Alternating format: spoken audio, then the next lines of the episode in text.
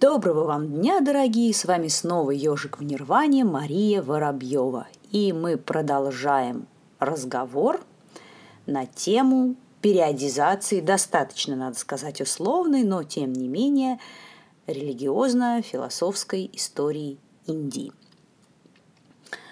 Немножечко мы, кстати, сегодня с вами поговорим о том, зачем в принципе все это знать нужно, да и стоит ли. Ну, как вы, я думаю, догадываетесь, с моей точки зрения, стоит, но об этом немножечко попозже. Итак, в прошлой передаче мы с вами поговорили немного о ведийских временах. Практически, в общем-то, разговор на эту тему, я думаю, мы закончили. В мою задачу не входит давать какие-то очень подробные, пространные, долгие лекции. Моя цель чтобы вы получили общее представление и еще узнали, где можно почитать и посмотреть на эту тему поподробнее. А, я не затрагивала тему Упанишат, поэтому чуть-чуть расскажу о них сегодня.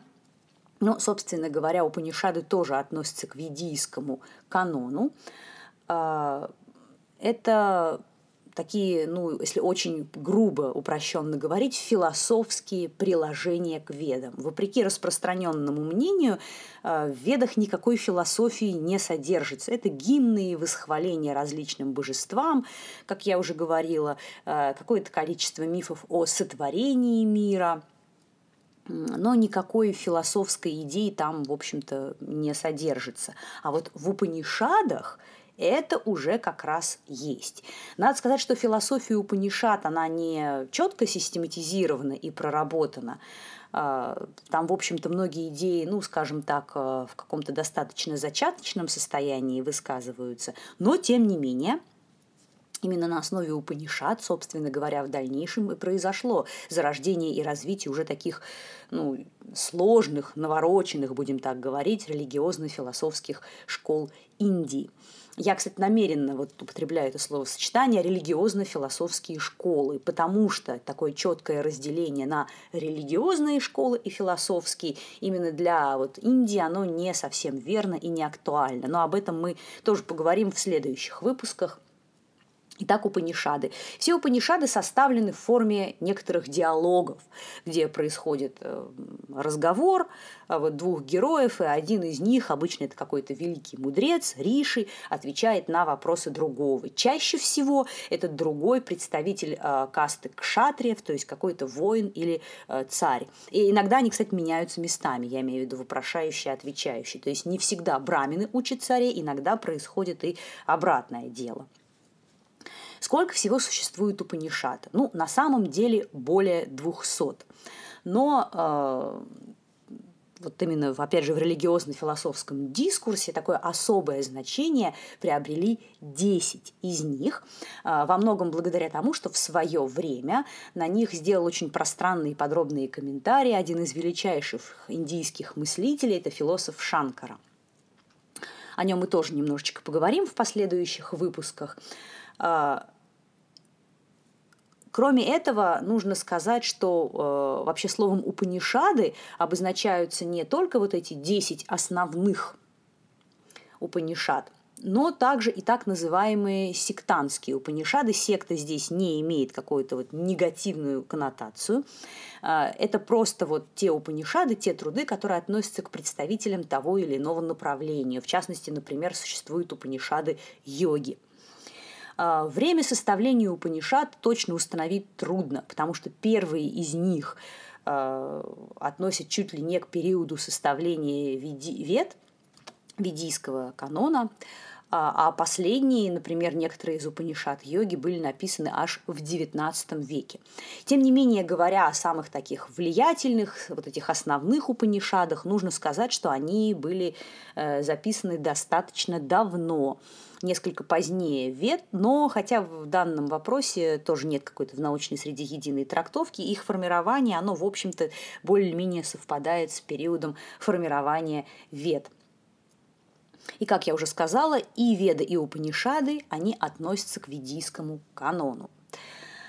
А, очень советую их почитать, тем более, что вот как раз основные Упанишады в свое время были весьма качественно переведены на русский язык замечательным санскритологом, переводчиком Сыркиным. Недавно, кстати, было сделано переиздание этих его переводов. Все это можно купить, посмотреть. Очень интересно. Я, опять же, знаю, что некоторые специалисты критикуют переводы Сыркина, потому что они несколько устаревшие, потому что они не э, сопровождаются такими очень подробными и пространными комментариями. Из-за этого у неспециалистов могут сложиться какие-то превратные мнения по поводу индийской философии или религии. Но скажу вам так. Во-первых, в принципе, ничего другого качественного на русском языке в данный момент не существует. Во-вторых, переводы все равно хорошие, сделанные человеком, который к делу подошел ответственно, и санскрит он знает. Сыркин, надо сказать, еще жив, и вот в одном из прошлых выпусков я делала ссылку на совершенно прекрасное, такое очень длинное многосоставное интервью, которое взяла у Сыркина э, индолог-переводчик Виктория Дмитриева. Очень интересная беседа. И замечателен тот факт лично для меня, что несмотря на весьма преклонный возраст, он сохранил очень ясный и замечательный ум. А, в общем, все равно к прочтению Упанишады в переводе Сыркина я весьма и весьма рекомендую. А, а вот для тех, кто хорошо знает английский язык, я бы, конечно, посоветовала почитать перевод санскрита на английский, сделанный индологом Патриком Оливеллем. А, у него есть, собственно говоря, а, книга, которая называется «Ранние Упанишады», текст и комментарии к нему – и эта книга очень интересная, его перевод сейчас считается, ну, скажем так, одним из более академически правильных. И он, знаете, несколько вообще отличается от Сыркинского, я имею в виду вот по, по структуре и по содержанию, и уже для совсем замороченных товарищей очень небезынтересно все это дело и сравнить. А, перевод Патрика Оливеля можно скачать на сайте архив.орг, о котором я многократно уже упоминала, так что, пожалуйста. Ну что, э, с разговора об Упанишадах постепенно мы с вами переходим дальше. Следующий период в истории Индии принято называть эпическим. И к нему я сразу присоединяю период пуранический. Их э, в науке часто отдельно упоминают, но я их солью, потому что там много общего и похожего, а нам, опять же, с вами сейчас излишние какие-то подробности, нюансы не нужны. Эпический и пуранический период, который последовал за ведийским, у нас датируют следующим образом. Все приблизительно, сами понимаете. Это где-то шестой век до нашей эры, пятый век нашей эры. То есть несколько больше, чем целая тысяча лет. Значит, почему эпический, пуранический? Ну, я думаю, многим уже понятно. Именно в этот долгий момент были записаны и кодифицированы и Техасы, и Пураны. А, что это такое? И Техасы – это эпические исторические сказания. И самые, конечно, известные на слуху, я думаю, у всех и Техасы – это Махабхарата и Рамаяна. А, книги, переведенные на огромное количество языков. И а, на самом деле большинство людей какие-то те или иные знания или информации об индийской духовности черпают э, прежде всего изначально именно из этих двух источников. Ну, прежде всего потому, что их, в общем, достаточно интересно читать. А, что касается Махабхараты, это немножечко тоже расскажу чуть подробнее. Это текст, огромный текст, 18 э, больших томов, Э, которая рассказывает нам историю глобального конфликта между двумя родственными кланами – пандавов и кауравов. Э, надо сказать, что ученые считают, что вот у данной книги есть, у данного эпоса есть определенное историческое обоснование, то есть вполне возможно за этим стоит какой-то конфликт э, племен, живших на территории Индии, ну, в самой традиции считается, что автором Махабхараты является древний Риши, мудрец Вьяса.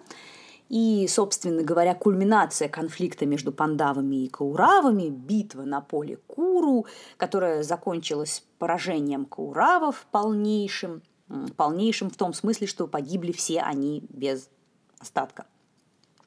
И вот эта битва, она знаменует собой начало Кали-юги. Ну, и надо сказать, что если, в общем, индийскую такую э, периодизацию или это исчисление пересчитать на наши, то получится, что вот эта битва, она произошла где-то в конце четвертого тысячелетия до нашей эры. А, ну, конечно, э, если мы говорим об научной оценке времени и составления Махабхараты, нужно понимать, что, естественно, это текст, который складывался не одну сотню лет – и э, вот именно в VI веке до нашей эры начинается момент э, систематизации и записывания данного текста, хотя, конечно, в устной форме он существовал и задолго до этого. Но нужно сказать, что даже на сегодняшний день не существует единого одного кодифицированного текста Махабхараты. Существует несколько редакций. Ну, на самом деле, э, вот как бы разница в них не принципиальная, то есть там сохраняется основная канва, все философские концепции, просто э, вопрос заключается в э, различном взаимоположении глав друг относительно друга, и также разные редакции, они содержат иногда какие-то другие вставки дополнительные. Махабхарата переведена практически вся на русский язык, кроме двух книг, 12 и 13. На английский язык переведено все. И я очень рекомендую вам перевод Махабхараты, сделанный вот в серии «Лит-памятники». А, этот такой глобальный титанический труд был начат еще в советское время, а вот последние книги Махабхараты, их переводы в литпамятниках вышли уже, по-моему, в 90-е годы. И был несколько раз переиздание.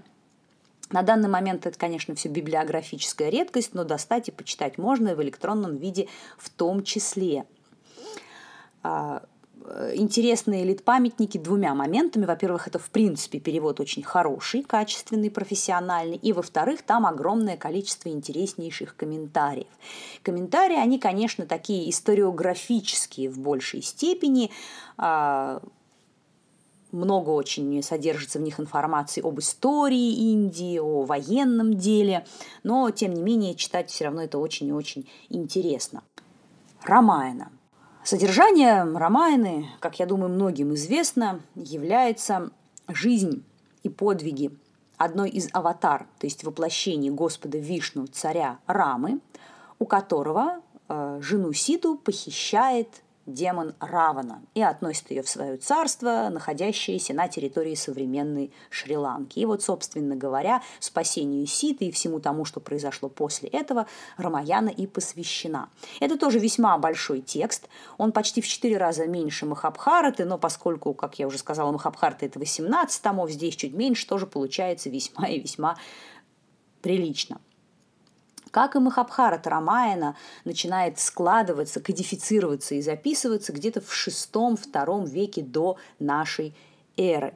Хотя, опять же, религиозная традиция этот текст очень сильно удревляет и приписывает ее создание одному единственному человеку – Риши Вальмики – Говоря о Махабхарате и Рамайне, обязательно нужно упомянуть два еще очень важных текста, которые непосредственно к ним примыкают и о которых почему-то многие увлекающиеся индологией, историей культуры Индии не знают э, или слышали, но не читали. Это два текста – Харивамши и Йога Васиштха. Что касается Харивамши. Э, Харивамша э, иногда называется еще девятнадцатый главой, книгой Махабхараты, то есть она логически примыкает к ней. Это весьма и весьма важный текст, особенно в традиции вайшнавизма. Почему? Потому что это книга, которая посвящена э, жизни и деятельности Господа Кришны. Там э, дается достаточно подробная родословная рода ядавов, которому принадлежал Кришна, а также впервые э, в литературе э, встречается описание жизни Кришны в качестве пастуха и его такой вот высочайшей божественной игры с пастушками Гопи. Я, честно говоря, не знаю, переведен ли этот текст на русский язык, но на английском он есть совершенно точно и как бы идет как э, приложение, да, грубо говоря, к Махабхарате. А, Йога Васиштха Это текст, который как бы традиционно, опять же, примыкает к Рамаяне, хотя его совершенно спокойно можно читать э, вне ее по отдельности. Диалог между мудрецами, которые собрались в дворце царя Рамы. И, собственно говоря, сам царь Рама, а также иногда некоторые мудрецы задают различные вопросы Риши Васиштхе, который на них-то и отвечает. И йога Васиштха – это такой достаточно сложный, пространный, именно религиозно-философский текст э, – в очень интересной и порой неожиданной для вот э, нас форме излагаются основные э, так называемого индуизма. Особенно хочу вам порекомендовать сказку о Лиле. У меня с ней связана, так скажем, некоторая личная история а, в том смысле, что когда я только-только начинала интересоваться индологией, мне всегда казалась идея вот реинкарнации, перерождения какой-то, ну, странной, достаточно простой, может быть, даже примитивной. А вот э, когда я прочитала ту трактовку, которая предлагается в сказке о Лиле, это часть йога Васиштхи, там мое впечатление об этом и отношение драматически, скажу я вам, поменялось. Ягувасишка, конечно же, переведена на английский язык. Что касается русского перевода, этим сейчас занимается замечательный санскритолог, переводчик Олег Ерченков. И недавно а, вышел уже второй том русского перевода санскрита Йога Васиштхи, за что ему огромное-преогромное спасибо. Можно это покупать и читать. И вот как раз сказка о Лиле, она входит во второй том Йога Васиштхи русского перевода. Почему я на этом подробно так останавливаюсь? Что на что переведено, можно где почитать, посмотреть, потому что я всячески вам советую читать первоисточники. Ну, в идеале, конечно, на языке оригинала, но если такой возможности нет, то вот уж в каких бы то ни было, но главное, качественных переводах. Потому что никакие лекции, никакие научные монографии, не заменят непосредственного личного соприкосновения с традицией. И по большому счету, если мы читаем какой-то научный труд, даже очень качественный, мы все равно с вами читаем о том, что тот или иной ученый думает по тому или иному поводу. Это замечательно и очень часто полезно, и очень часто помогает сформировать правильное отношение, потому что у специалиста просто, грубо говоря, на эту тему больше знаний. Но, как я уже сказала, живого, личного, непосредственного восприятия это не заменяет. Поэтому читайте, пожалуйста. Э, ну, надо, правда, сказать, что это просто огромный корпус литературы. И вообще, в принципе, вот литература на санскрите – это, наверное, одна из самых объемных библиотек мира. То есть тут читать, не перечитать, можно всю жизнь на это потратить, что лично меня, надо сказать, радует. Я специально не советую и даже не буду давать ссылок, где можно посмотреть индийские, господи, прости, сериалы, снятые по Махабхарате и Рамайне, потому что лично мне они не нравится, дорогие товарищи. Ну, вот это вот э, Болливуд, с моей точки зрения, вот в своем самом ужасном э, варианте. Конечно, конечно, там прекрасные костюмы, очень красивые актеры, но мне не очень понятно, зачем нужно смотреть фактически буквальный пересказ того или иного текста, когда все это можно прочитать, гораздо меньше времени занимает, я вам скажу. А, ну и, в принципе, вот эта вот невероятная растянутость, слащавость, вот эти долгие взгляды. Э, я это вот, честно говоря, могу терпеть очень ограниченное количество времени, хотя эти сериалы существуют, да, там уже 150 миллионов серий снято. Сериал, Рамая, посвященный Рамаяне, по-моему, так и называется. Он называется «Сита и Рама». А вот сериал, посвященный Махабхарате, я, как называется, не помню. Но желающие могут найти все это дело, скачать, посмотреть, что я вам лично, ребята, не советую. Не советую. Лучше читать. Ну что, на этом разговор об этихасах хотелось бы мне закончить. Надеюсь, вам что-то стало более понятно и ясно. Также хочу сегодняшний выпуск на этом завершить. В следующем мы продолжим с вами разговор об эпическом пураническом периоде, поговорим с вами, собственно, о том, что такое Пураны, чем они отличаются от Итихас и какие бывают. а также я подробнее коснусь одного очень интересного момента.